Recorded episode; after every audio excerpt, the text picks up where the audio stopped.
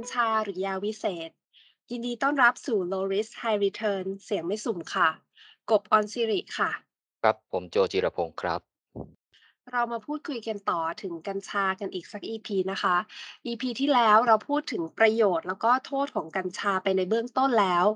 EP นี้เราจะมาทำความรู้จักกับเจ้ากัญชานี้ให้มากขึ้นไปอีกสักหน่อยนะคะ คุณผู้ฟังเนี่ยจะได้ลองไปตัดสินดูค่ะ ว่าการบริโภคกัญชาเนี่ยมันเป็นความเสี่ยงหรือโอกาสนะคะ ในอดีตเนี่ยทัศนคติของสังคมที่มองกัญชาเนี่ยเป็นยาเสพติดให้โทษ ห้ามเสพห้ามมีไว้ในครอบครอง เพราะว่าพิษภัยของการเสพกัญชาเนี่ยมีให้เห็นชัดเจนค่ะ แต่เมื่อการค้นพบคุณประโยชน์ของการนำกัญชามาใช้เป็นยานะคะ เพื่อการรักษาสังคมเนี่ยก็จึงได้เห็นประโยชน์ของกัญชามากขึ้น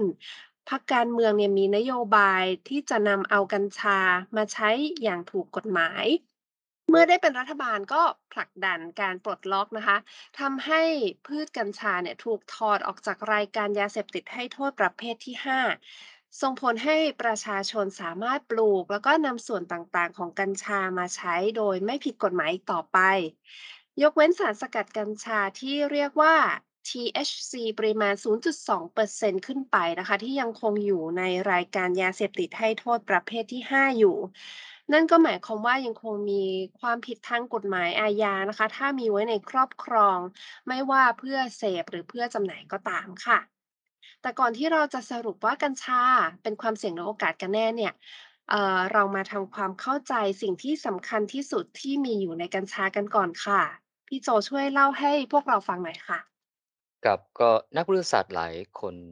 นะครับผม บอกว่ากัญชาเนี่ยเป็นหนึ่งในพืชที่มีความมหัศจรรย์นะฮะเพราะในต้นกัญชาเนี่ยไม่ว่าจะเป็นใบนะฮะหรือช่อดอกนะฮะมีสารประกอบจำนวนมากมายเกือบ 500 ชนิดนะครับ และในจำนวน 100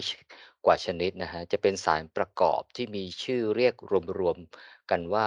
แคนนาบินอยนะฮะคำนี้เนี่ยมาจากคำว่าแคนาบิสนะครับ ที่เป็น ชื่อสกุลนะฮะของพืชนะฮะของพืชกัญชาทำให้พืชที่อยู่ในสกุลเดียวกัน อีกชนิดหนึ่งนะฮะที่ชื่อว่ากัญชงนะฮะก็เรียกว่าฮาคานาบิสเหมือนกันนะแต่ว่าภาษาอังกฤษทั่วไปเขาเรียกว่าเฮมนะครับผมซึ่งก็มีสารประกอบที่เรียกว่าแคนาบินอยเหมือนกันนะฮะแต่ในปริมาณที่แตกต่างกันนะครับพืชกัญชานะฮะ ภาษาอังกฤษจะเรียกว่า marijuana นะฮะมีความโดดเด่นที่มีสารประกอบ cannabinoid นะฮะที่รู้จักกัน 2 ชนิดนะฮะคือใน cannabinoid ร้อยกว่าชนิดนะฮะแต่มีโดดเด่นอยู่ 2 ชนิดนะฮะคือ tetrahydrocannabinol นะฮะหรือเราเรียกชื่อย่อๆว่า THC นะครับผม และอีกตัวหนึ่งครับชื่อว่าแคนาบิไดออลนะฮะที่มีชื่อย่อว่า CBD นะฮะก็ Tetrahydrocannabinol กับ Cannabidiol นะฮะจะต่างกันนะ THC และ CBD ที่บอกว่าเรารู้จักกันดีเนี่ยเพราะว่ามันมีการศึกษาค้นพบคุณสมบัติอันโดดเด่นนะฮะของทั้ง THC และ CBD นะฮะจนเป็นที่รู้จักกันทั่วไปนะฮะแต่สารประกอบแคนนาบินอยนะฮะที่เหลืออีกเป็นร้อยตัวนะฮะซึ่งบางตัวก็มีคุณสมบัติ ที่น่าสนใจในด้านการรักษานะ ซึ่งมีการค้นพบแล้วนะฮะแต่ว่าบางตัวก็ยังมีการวิจัยอยู่นะฮะ ก็ทำให้วงการที่เขาสนใจเรื่องกัญชาเนี่ยเขาก็รู้สึกตื่นเต้นว่า โอ้โห ในกัญชานี่นะเอ่อนอกจาก THC และ CBD ที่เรารู้จักกันนะยังมีหลายตัวอื่นๆอีกมากมายเลยที่รอวันค้นพบนะฮะ ซึ่งอาจจะมาตอบโจทย์การรักษาโรคนะฮะ หรือความต้องการอื่นๆของเราในอนาคตก็เป็นได้นะครับ ค่ะ แต่ว่าเจ้า THC แล้วก็ CBD 2 แค่ 2 ตัวเนี้ย ก็เป็นเหตุผลที่เพียงพอแล้วนะคะ ที่ทำให้ประเทศไทยเนี่ยเห็นประโยชน์ แล้วก็ถอดพืชกัญชาออกจากรายการยาเสพติดค่ะ เรามาดูกันว่า THC และ CBD มีคุณสมบัติยังไงกันก่อนนะคะ เจ้า THC เนี่ยก็มีผลต่อระบบประสาทและสมองค่ะ หรือว่าเรียกว่า psychoactive นะคะทำให้เกิดอาการที่ไม่พึงประสงค์นั่นก็คืออาการเมานั่นเอง บางคนอะก็ชอบอาการแบบนี้ค่ะ เหมือนคนที่ชอบเครื่องดื่มแอลกอฮอล์ก็เพราะว่าทำให้เกิดอาการเมานะคะ ออกไปในแนวสันทนาการ แต่ถ้าเราพูดถึงเรื่องอื่นนอกเหนือจากอาการเมาเนี่ย ฤทธิ์ของ TSC ที่มีต่อระบบประสาทและสมองก็จะไปเกี่ยวกับความรู้สึกหิวนะคะ จึงกระตุ้นความอยากอาหาร ลดการคลื่นไส้อาเจียนได้ ลดอาการปวดนะคะทำให้ง่วงนอน แต่ก็มีผลกระทบด้านความจำทำให้สามารถที่จะนำมาใช้ในการลดความเครียดนะคะแต่ถ้าได้รับ TSC ในปริมาณสูงเนี่ย ก็จะเกิดอาการจิตหลอนกลายเป็นโรคจิตเภทได้ค่ะ เมื่อ TSC เนี่ยมีผลต่อระบบประสาทและสมองนะคะทำให้ปริมาณของ TSC ที่ร่างกายรับเข้าไปเนี่ยก็มีผลต่อการตอบสนองของร่างกาย และที่แย่ไปกว่านั้นก็คือการตอบสนองของร่างกายแต่ละคนนะคะมีความแตกต่างกัน ถึงแม้ว่าจะได้รับปริมาณ TSC ที่เท่ากันนะคะ เหมือนคนที่ดื่มเหล้าแก้วเดียวก็เมาแล้ว ในขณะที่อีกคนเนี่ยอาจจะต้องดื่มเป็นถึงขวดนะคะ ถึงจะเมา ทำให้ไม่สามารถที่จะกำหนดมาตรฐานค่ะที่จะบ่งบอกความสามารถในการรับ TSC ของแต่ละคน เพื่อไม่ให้เกิดอันตรายได้นะคะ ก็เลยทำให้มีข่าวว่า พบประชาชนมีอาการไม่พึงประสงค์ภายหลังจากการบริโภคพืชกัญชาเข้าไป จนต้องส่งโรงพยาบาลเพื่อทำการรักษา โดยสาเหตุเกิดจากการได้รับพืชกัญชาในปริมาณที่มากกว่าความสามารถในการรับของร่างกายนั่นเองค่ะ อันนั้นก็เป็น THC นะคะ ส่วนอีกตัวหนึ่งเนี่ยคือ CBD ค่ะพี่โจกับในขณะที่ CBD นะครับกลับมีฤทธิ์ต่อระบบในร่างกายมากกว่านะครับก็ไม่ได้มีฤทธิ์ต่อเออระบบประสาทนะครับเราก็จะเรียกว่าเป็นพวก Non Psychoactive นะครับซึ่งเอ่อแล้วบางทีอะมันอาจจะค่อนไปทาง เป็นการต้านการระงับประสาทด้วย หรือเราเรียกว่าเป็น Sedative นะคล้ายๆ กับเป็นฤทธิ์ที่ตรงข้ามกับ THC นะครับทำให้จิตใจและร่างกายเกิดอาการผ่อนคลายนะครับคลายความวิตกกังวลคลายความเครียดนะครับอ่าและช่วยทำให้คุณภาพการนอนดีขึ้นนะฮะบางคนก็ว่าทำให้หลับลึกมากขึ้นนะครับการศึกษาคุณสมบัติของ THC และ CBD เนี่ยและการต่อยอดไปใช้ประโยชน์ของสารทั้งสองชนิดเนี่ย เป็นที่ทราบกันดีว่าจะอยู่ในกลุ่มคนหรือองค์กรที่มีความรู้ความเข้าใจเกี่ยวกับสารทั้งสองชนิดเป็นอย่างดีนะฮะเราก็ต้องเพราะว่าต้องมีความสามารถที่จะต้องสกัดเอาสารทั้งสองชนิดเนี่ยออกจากพืชกัญชาและนำไปสร้างสรรค์เป็นผลิตภัณฑ์ หรือเป็นยานะฮะที่สสร้างมูลค่าทางธุรกิจได้นะฮะแต่ในระดับประชาชนทั่วไปที่สนใจนำกัญชามาปลูก หรืออยากจะหาประโยชน์จากกัญชาเนี่ย คงต้องทำความเข้าใจถึงประโยชน์และโทษภัยของพืชกัญชานะฮะเพื่อเป็นแนวทางในการนำพืชกัญชาไปใช้ประโยชน์และหลีกเลี่ยงโทษภัยที่อาจจะเกิดขึ้นได้นะครับผมอืม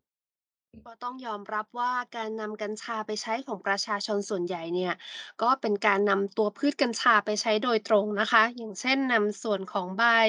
ช่อดอกเอ่อไปเป็นส่วนผสมของอาหาร เพื่อให้อาหารนี่มีรสชาติที่ดีขึ้น หรือว่าการนำเอาช่อดอกมาตากแห้งสูบเพื่อสันทนาการนะคะ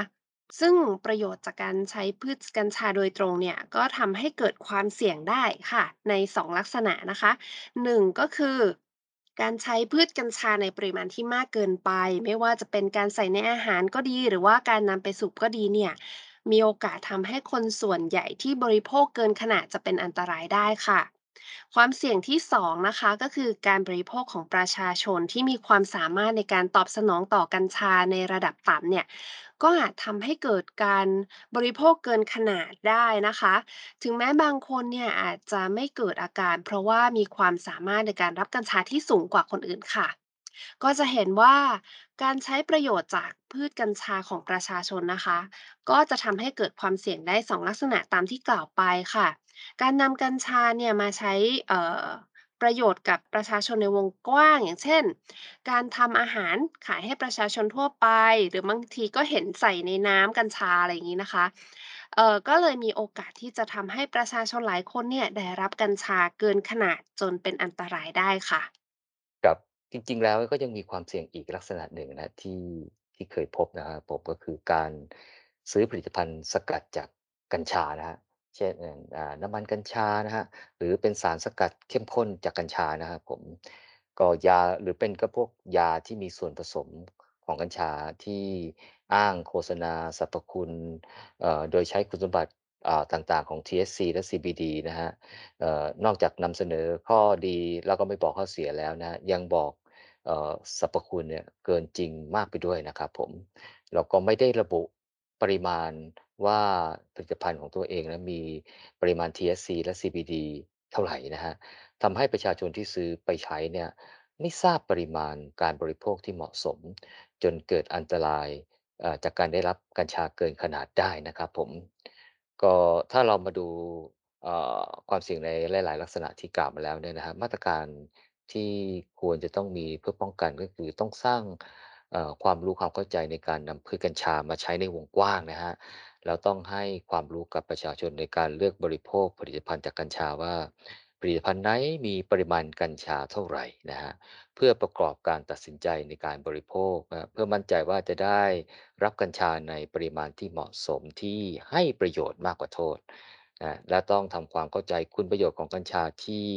ไม่ใช่เป็นยาวิเศษที่รักษาได้ทุกโรคนะฮะ รักษาได้เพียงอาการเท่านั้นนะฮะนอกจากนี้เนี่ยคงต้องแนะนำการทดสอบนะฮะปริมาณการใช้ที่เหมาะสมเมื่อต้องใช้ผลิตภัณฑ์กัญชาเป็นครั้งแรกนะฮะโดยให้เริ่มใช้เพียงเล็กน้อยนะฮะเพื่อดูการตอบสนองต่อร่างกายนะเช่นน้ำมันกัญชานะฮะซึ่งเป็นผลิตภัณฑ์ที่มีความเข้มข้นมากเนี่ยปริมาณนะฮะที่เห็นว่าเพียงเล็กน้อยว่า 1 หยดเนี่ยจริง ๆ แล้วเนี่ยนะมันมันมีความเข้มข้นของ เอ่อ THC อะไรเยอะมากนะอาจจะทำให้เกิดอาการใช้เกินขนาด จนต้องส่งเข้าโรงพยาบาลได้นะครับผมออนอกจากนี้นะครับพืชกัญชาที่ได้รับการปลูกไม่เหมาะสมนะครับอาจจะมียาปราบศัตรูพืชตกค้างนะครับมีโลหะหนักตกค้างนะครับหรือการเก็บและการตากแห้งเนี่ยมันไม่ดีอะทำให้เกิดเชื้อรานะสิ่งเหล่านี้ยก็จะเป็นอันตรายต่อร่างกายเข้าไปอีกนะครับเมื่อบริโภคเข้าไปนะครับผมซึ่งต้องทำความเข้าใจ กับผู้ประกอบการนะที่นำเอาพืชกัญชามาใช้ประโยชน์นะฮะว่าต้องคำนึงถึงสิ่งตกค้างเหล่านั้นนะเพื่อไม่ให้เกิดอันตรายกับผู้บริโภคครับ ทีนี้ถ้ามาดูในแวดวงธุรกิจนะคะ แล้วก็องค์กรภาครัฐที่มีศักยภาพในการนำเอาเจ้า TSC แล้วก็ CBD มาใช้ประโยชน์ในทางการแพทย์นะคะ ในด้านการเอ่อผลิตภัณฑ์เสริมอาหาร หรือว่าผลิตภัณฑ์ที่สามารถที่จะตอบโจทย์ความต้องการของลูกค้านะคะ องค์กรเหล่านี้เนี่ย สามารถที่จะควบคุมคุณสมบัติของ TSC ในด้านที่เป็นอันตรายได้นะคะ แล้วก็มีความสามารถที่จะนำคุณประโยชน์ของ THC และ CBD มาใช้ภายใต้การควบคุมอย่างเหมาะสม ซึ่งแบบนี้นะคะจะทำให้เกิดโอกาสทางธุรกิจสูงมากนะคะ ทั้งเป็นยาทั้งเป็นผลิตภัณฑ์ที่ได้รับการศึกษาวิจัยที่ได้อ่อ ผลการรักษาที่ชัดเจน แล้วก็มีการออกวางจำหน่ายมากมายนะคะ แล้วก็ยังมีการศึกษาวิจัยถึงคุณประโยชน์ของ THC แล้วก็ CBD รวมไปถึงการศึกษาคุณประโยชน์ของสารประกอบ Cannabidol ตัวอื่น ๆ ที่อยู่ในกัญชาที่อาจจะมาสร้างสัญญา แล้วก็ผลิตภัณฑ์ที่ตอบโจทย์ความต้องการของประชาชนได้มากมายค่ะ นั่นก็คงสรุปได้ว่านะคะ กัญชาเนี่ย จะเป็นโอกาสทางธุรกิจค่ะ แต่ก็คงจะยังจำกัดอยู่ในองค์กรธุรกิจหรือว่าหน่วยงานที่มีองค์ความรู้ มีผู้เชี่ยวชาญที่สามารถที่จะสร้างสรรค์ผลิตภัณฑ์ที่มีมูลค่าได้นะคะแต่อาจจะไม่ใช่โอกาสมหาศาลของประชาชนทั่วไปที่ทำได้แค่ปลูกพืชกัญชา แล้วก็นำส่วนประกอบของต้นกัญชามาใช้ประโยชน์โดยตรงหรือว่าใช้สกัดแบบไม่ซับซ้อนนะคะ ที่จริงแล้วเนี่ยความรู้เรื่องกัญชายังมีอีกมากมายนะครับประชาชนทั่วไปที่ศึกษาหาความรู้เรื่องพืชกัญชา รวมถึงพืชกัญชงนะครับที่มีคุณสมบัติที่แตกต่างไปจากพืชกัญชานะครับถ้าเริ่มต้นศึกษาทำความเข้าใจเป็นอย่างดีแล้วเนี่ยก็เป็นไปได้ว่าอาจจะสามารถสร้างโอกาสทางธุรกิจได้นะครับ แต่ในมุมมองของภาครัฐนะที่ปกครองกัญชาแล้วเนี่ยคงต้องมองความเสี่ยงในหลาย ๆ ลักษณะ ที่จะทำให้เกิดผลกระทบกับประชาชนในวงกว้างนะครับผมที่ยังไม่มีความรู้ความเข้าใจในการใช้พืชกัญชานะฮะมาตรการต่างๆ เพื่อป้องกันความเสี่ยงอันเกิดจากความไม่รู้ และการบรรเทาผลกระทบที่เกิดขึ้นเนี่ยภาครัฐคงต้องมีออกมาให้มากขึ้นนะฮะเพื่อให้มั่นใจว่าสังคมสามารถใช้ประโยชน์จากพืชกัญชาได้อย่างเต็มที่แล้วได้รับผลกระทบที่น้อยที่สุดครับผมสำหรับเรื่องกัญชาคงประมาณนี้นะครับผมสวัสดีครับ สวัสดีค่ะ